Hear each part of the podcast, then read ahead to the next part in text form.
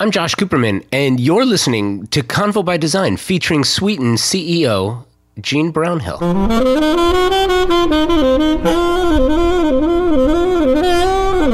You listen to Convo by Design for a few reasons, I've been told. And two of those reasons are to find inspiration and hear the stories of designers, architects, futurists, and creators responsible for the direction of design in Southern California and beyond.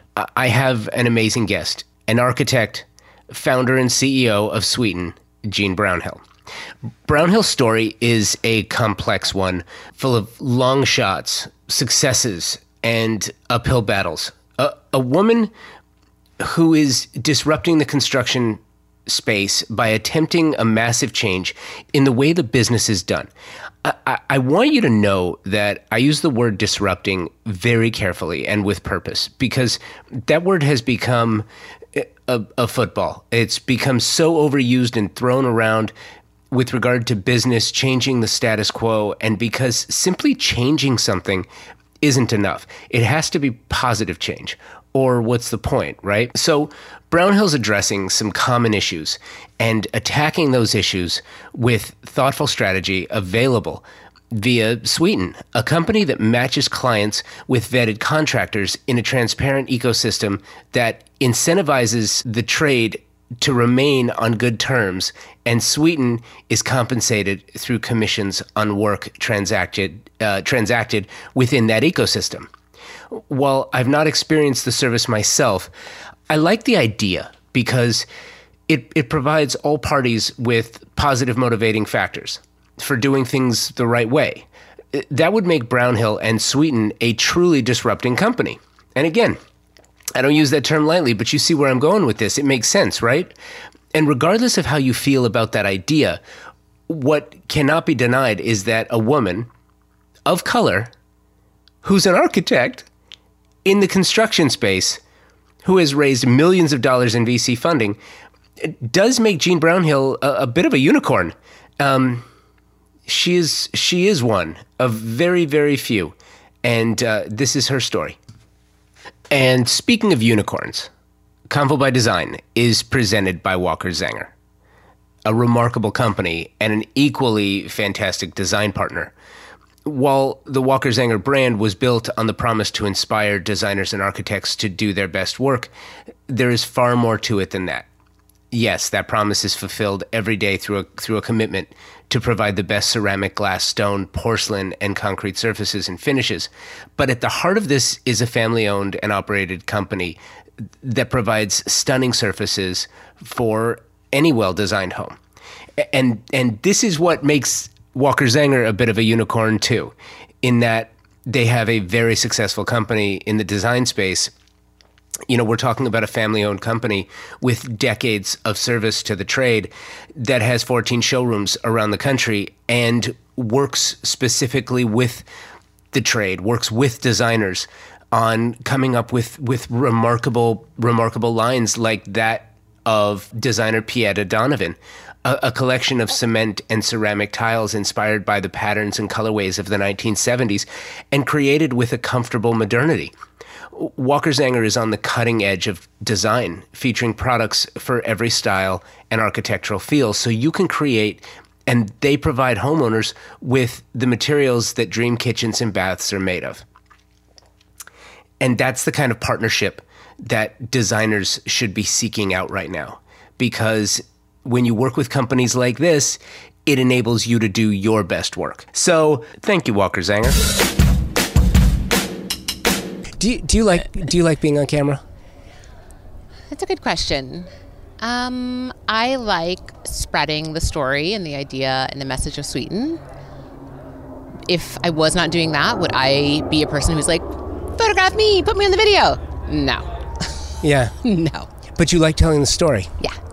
See, I think that's interesting because here at West Edge, I've I've been doing the programming for a couple of years now, yeah. and the first panel on Trade Day is always brand development for creatives, mm. because I, my background is broadcast. Yeah. I'm not a designer. I'm yeah. not an architect. I just really love it, and the brand development side has always been one of those things that I, I think you get. You've probably got early on. There's no time for it. Yeah. There's no time for it. Yeah. How do you find the time? Well, I mean, we're slightly different in the sense that, you know, we are a consumer brand, right? So I always, from the very beginning, knew that to really build trust in the construction industry, you had to create a brand, a real lifestyle brand that people, you know, that would resonate, that have an emotional reaction to. Like to have it transactional, especially construction and online, it's not going to fly. When was Sweeten born? When was it ideated? uh, you know, that's a good question. So I I started thinking about it. Oops. I started thinking about it probably around 2007.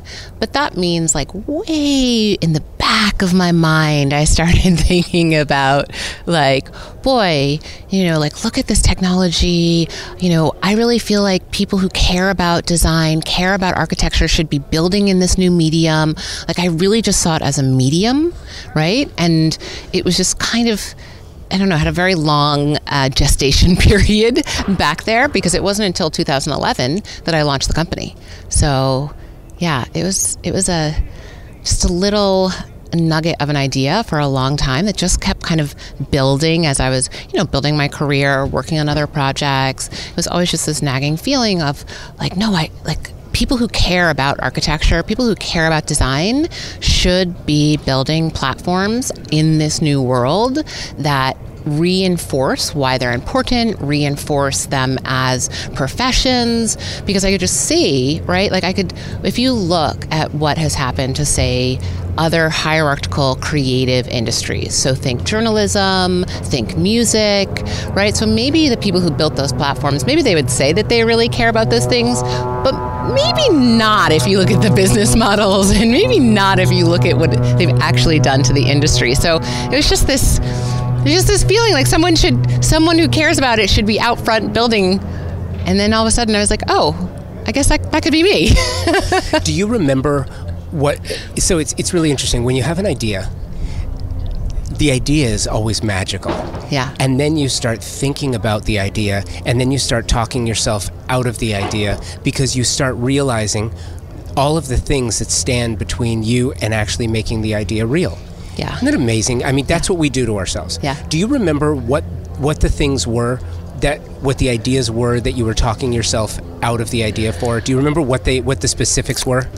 So this might be a personal defect or like some kind of like personality like I should probably talk to someone about it. I didn't feel that way. Every single time I thought about it, I thought more inspired and more excited about it, right? Like I I literally don't have that piece in my mind that says like don't do this or even like quit. Like there have been so many times in this this journey of building Sweeten that it would have made a lot of sense to quit. And it just it doesn't like I said, I think it's like a defect. Okay. So but if that's if that's the case then why did it take so long between the Yeah. the moment you first ideated the concept and when you launched it in 11? Yeah. So uh, I actually did two other businesses doing the same idea. So I was trying to figure out how do you bring high quality construction and design resources to regular people. That was like the problem I was trying to solve. I tried two other companies in that same period of time. And so I was definitely working, working, working on cracking this. It just took me a while to really understand from a homeowner side, like what they really needed, from a general contractor side, what they really needed. So it was actually through conversations after those first two businesses or those first two ideas didn't work that sitting down with those customers, so I had like a few customers left, and I was like, okay, let me buy you coffee. I promise I am not going to talk. I am just going to listen to you. Tell me what I didn't do. Tell me why I didn't solve your problems. And what could I have done that would have been helpful? And then I and sat there. And it was out of those conversations that the business model for Sweeten came about. So, homeowner said, I need you to stay with me through the whole project. I don't just need information, I need you there for from the very beginning till the very end. I have so many questions. I have so many like anxieties. You just giving me one piece of information or one design inspiration is not enough.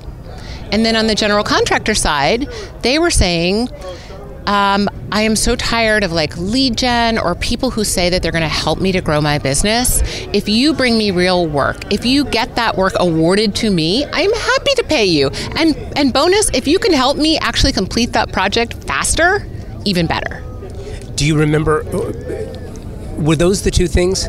Those were the two things. Those were the only two things. I mean, there was like lots of other like specifics in there, but that was the really those you know like the the signal that started to like resonate through all those conversations. Those were the two main signals.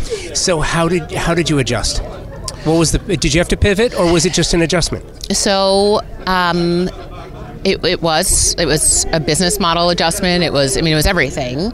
So the way Sweeten works is a homeowner comes to our site, they post a project on our site, we match them with one of our vetted general contractors, and once that project is awarded, we track it all the way to completion. So in the beginning, that meant like an account manager, and you still get an account manager that will track your project, but now you also have a bunch of platform tools where you can have all of your, you know, um, milestones connected to payments. You can have your all your payments flow through the platform. You can have all your communications. You can have everything centralized in one place so that you really do feel supported from the very beginning to the end. And that's that's what they asked for.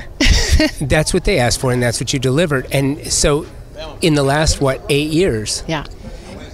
How do you refine?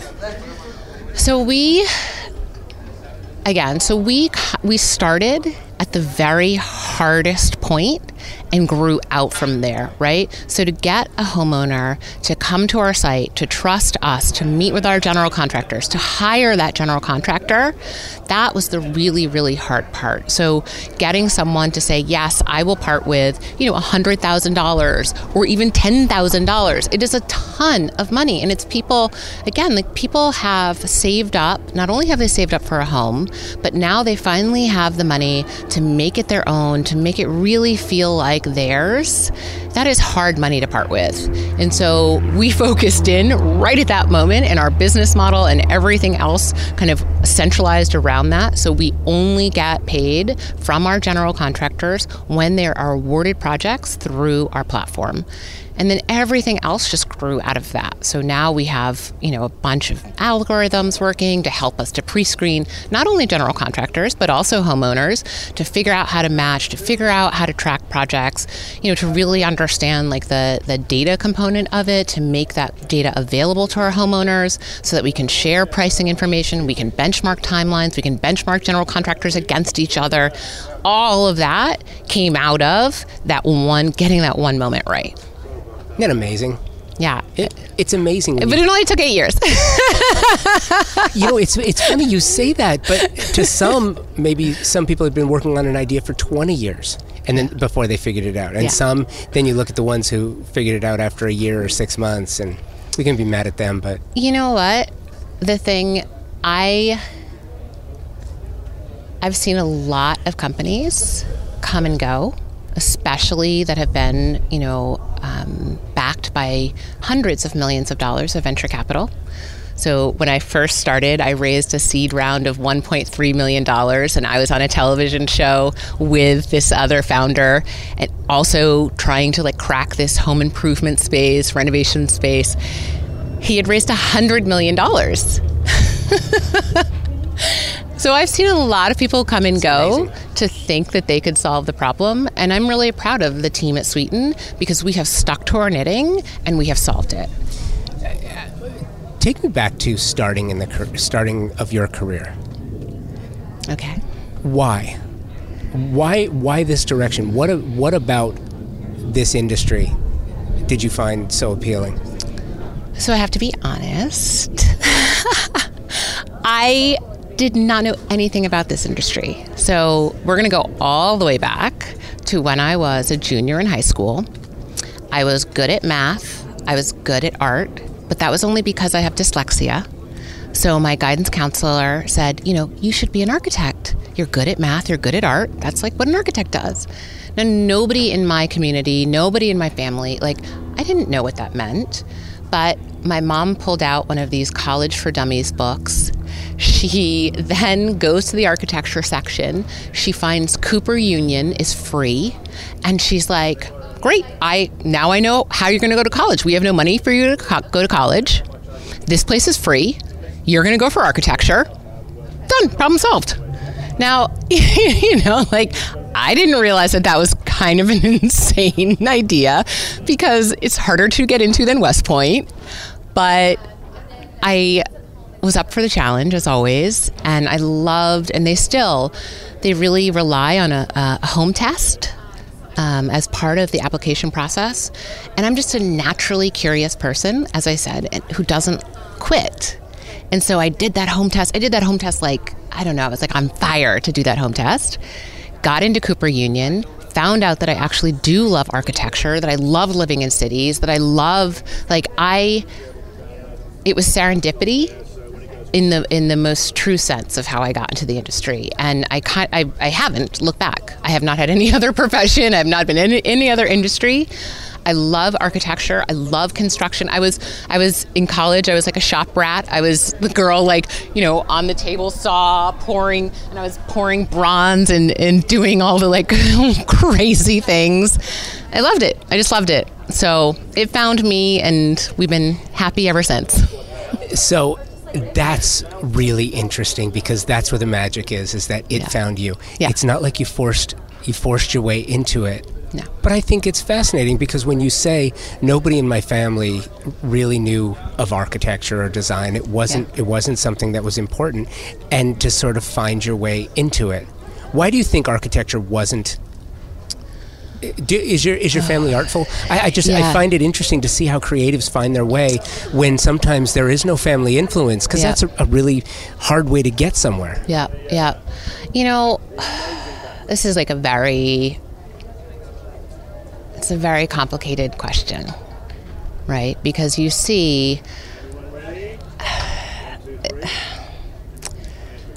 the thing that's popping to my mind as an example of why I did not grow up in housing projects, but if you look at the translation of modern architecture into housing projects for low income people, you start to understand that as a society, we tend to think of design as frivolous, right? So they strip away all of the elements that make modern design modern design, and you're left with like brick boxes with tiny windows that nobody wants to live in because it's a terrible experience. And so, as a culture, if we keep stripping out design and architecture and just like thoughtful creation of the built environment, it's really easy to be like I did, grow up in a world that at least the world directly around me mostly reflected places where design had been removed. Where did you grow up? New London, Connecticut. And, and, what about that?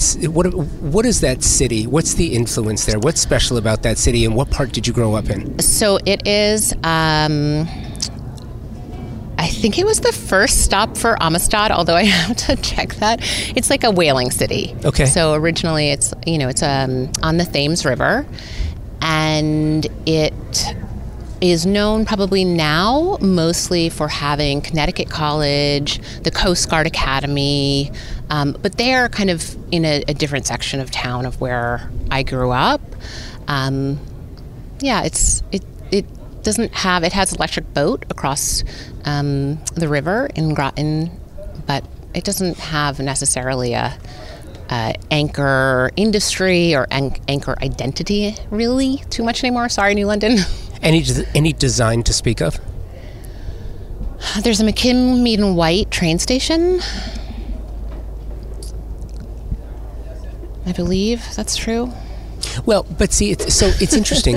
I, I asked the I I asked the background question because it's one of the things that I'm absolutely fascinated by. Yeah. How creative types find their way, because it's not something that's that's even if you even if you were in like okay, so I'll back up. A couple weeks ago, maybe a month or two ago, I met with, um, I, I, sat down with Dakota Jackson. Great. His dad was a magician.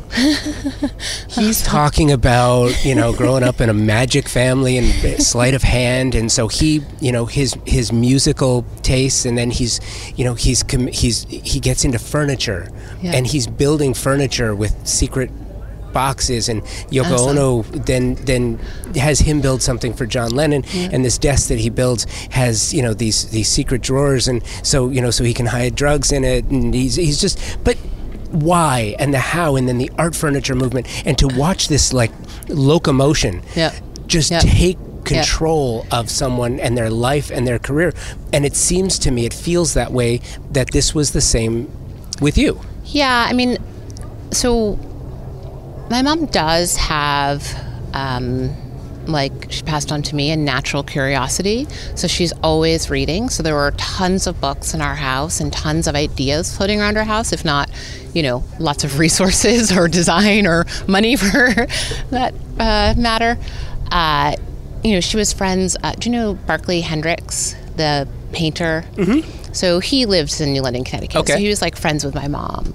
And you know, like I definitely like remember him like photographing us and talking about painting, but it wasn't it wasn't like that's probably the the most extreme fancy version I have of it. Like my mom's a title searcher for real estate and my dad's a taxi driver. Like it's not like I did not necessarily grow up in a house of like magic, um, but I did grow up in a house of like deep curiosity so, like my dad, another example, my dad um, was obsessed with computers, even though, you know, he's had like a very challenging background, very limited education. Computers came out and my dad was on it. We had like a Commodore 64. He was at Radio Shack all the time. Like his his basement to this day is filled with motherboards. Like he is constantly building computers. He doesn't understand why people buy them. Like so they're just, they're like naturally very curious people. And that's what they passed on to me. And I think that that's probably like the core of any creative as well. And mine just happened to manifest as like an entrepreneur, um, an architect. But yeah, I think I think what they gave me is curiosity. Well, and I'm fascinated by it. By it, I just I think the question is so is so interesting, and and it's it's fun. Maybe you know as a problem solver, and you look at people as the the ultimate puzzle, right? and trying to figure it out. So I've got we're here at West Edge, yeah, 2019, and um, I am so thrilled you are on a panel that I'm. It's it's fun because for me, having programmed the entire weekend, it's after years and years of doing this and trying to figure out every year what what is it that people want to know about? Mm-hmm. What mm-hmm. is it that designers and architects want to talk about? Yeah. You know, the, in the industry, there are so many events. Yeah. There are so many gatherings. There are so many panels. There are so many books. And there are so many keynotes. And there's so many conversations talking about all different elements and aspects to the to the business. Mm-hmm. You know, it, it's really a challenge to try to figure out what it is that people want to hear about, and that's why I'm thrilled that you could do it because you know your story is is fascinating and it's so special. One of the others that it sort of it's interesting. There's a connection to it. One of the other panels that I put together for this is Div- design diversity, crafting our world the way it should be. Mm-hmm. And I'll be honest with you, in tackling the subject matter, I'm I'm still really I am out of my comfort zone. Hmm. I am completely out of my comfort hmm. zone because it's one of those things I don't have the I don't have the ability to speak for some of the people that are on the panel yep. and say what their experience was or what their background was. Yep. But it feels like it's a conversation that needs to be had. Yeah. So you know it's it's not moderated so we've got four creatives who are up there talking about their own experiences as people of color in a traditionally white industry. Yeah. And your experience kind of follows along that same that same vein and yeah. to, so to hear you say you know there really wasn't a design or architecture influence in my family when I was growing up yet here you are accomplishing what you've accomplished. And as you're talking, I'm kind of seeing like you're talking about your dad and his motherboards and building computers. You have found a way to take your career and you've kind of done the same thing yeah. technologically speaking you yeah. figured out how to why would somebody go out and buy one when you could just build it? totally. You just built it. Totally. Well, and you know, I the other thing that I've realized in my career, I enjoy building the platform. So I am a platform builder. That is, you know, and sometimes, honestly, I think people um, who maybe don't understand that, and I can see that you do, they might confuse like oh well you want to be on the top of the platform or you want your name and you know i, I it's there's nothing that makes me more happy to see our general contractor succeed, to see our team succeed, to see when I was at the Graduate School of Design, I was the co founder of the African American Student Union. It has gone on to the students and I've done I've, I've had nothing to do with this. They've gone on and done this Black in Design conference and through that conference so many connections have been made. So many um, business opportunities new panels new works have been created out of that. Like like maybe maybe I'm like I'm the motherboard more than like building a computer. I like to make I like to see all the things connect. I like to see the thing build like yeah, like that's my that makes me happy. Well, and it's interesting that you could find that you could find your way there. Yeah. So, yeah. Um, so t- tell me about last question. Yeah. Really, the the future for Sweeten. Really interesting to me because yeah. tech companies, because you're a tech company. We're a tech company. Tech companies. Are you saying that because you can't believe this? I'm the founder and CEO of a tech company. There's no. very few African American women. No, no, no, no. But there aren't. I guess for me, tech companies in architecture and design don't have. Eh, Laurel and Wolf comes to mind. Mm. And I remember, you know, my background's in broadcast. Yep. So I see things recreated over and over yes. again. Yes, yes, yes. And Laurel and Wolf, I remember two years ago, everyone talking about Laurel and Wolf like this is the next big thing. This yep. is this is the way our industry's going. Yep. And then you see what happens. Yep. So as a tech company, you have to you have to keep you have to keep going. How do you do that? Yeah. So I I think one of the things that people get wrong when they start tech companies is they really internalize this idea that they are going to disrupt an industry.